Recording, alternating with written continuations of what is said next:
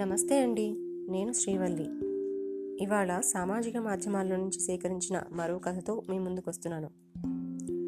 ఒక మంత్రి గారి సుపుత్రుడు కళాశాలలో బాగా అల్లరి చేసేవాడు, ఉపాధ్యాయులను ఏడిపించేవాడు.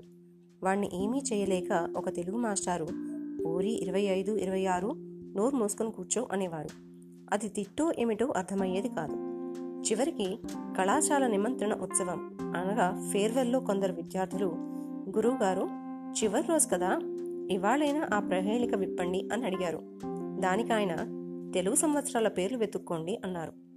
తీరా చూస్తే 25 ఖర, 26 నందన. అంటే రోజు వాణ్ణి "గాడిద కొడక" అని ఆయన కస్తీరా తిట్టేవారన్నమాట. ఆయన తర్వాత, "అందుకే తెలుగు నేర్చుకోమని మొత్తుకునేది" అంటూ వెళ్ళిపోయారు. ఎలా ఉందండి కథ? బాగుంది కదూ? ఇవాళకింతే. మళ్ళీ కలుద్దాం.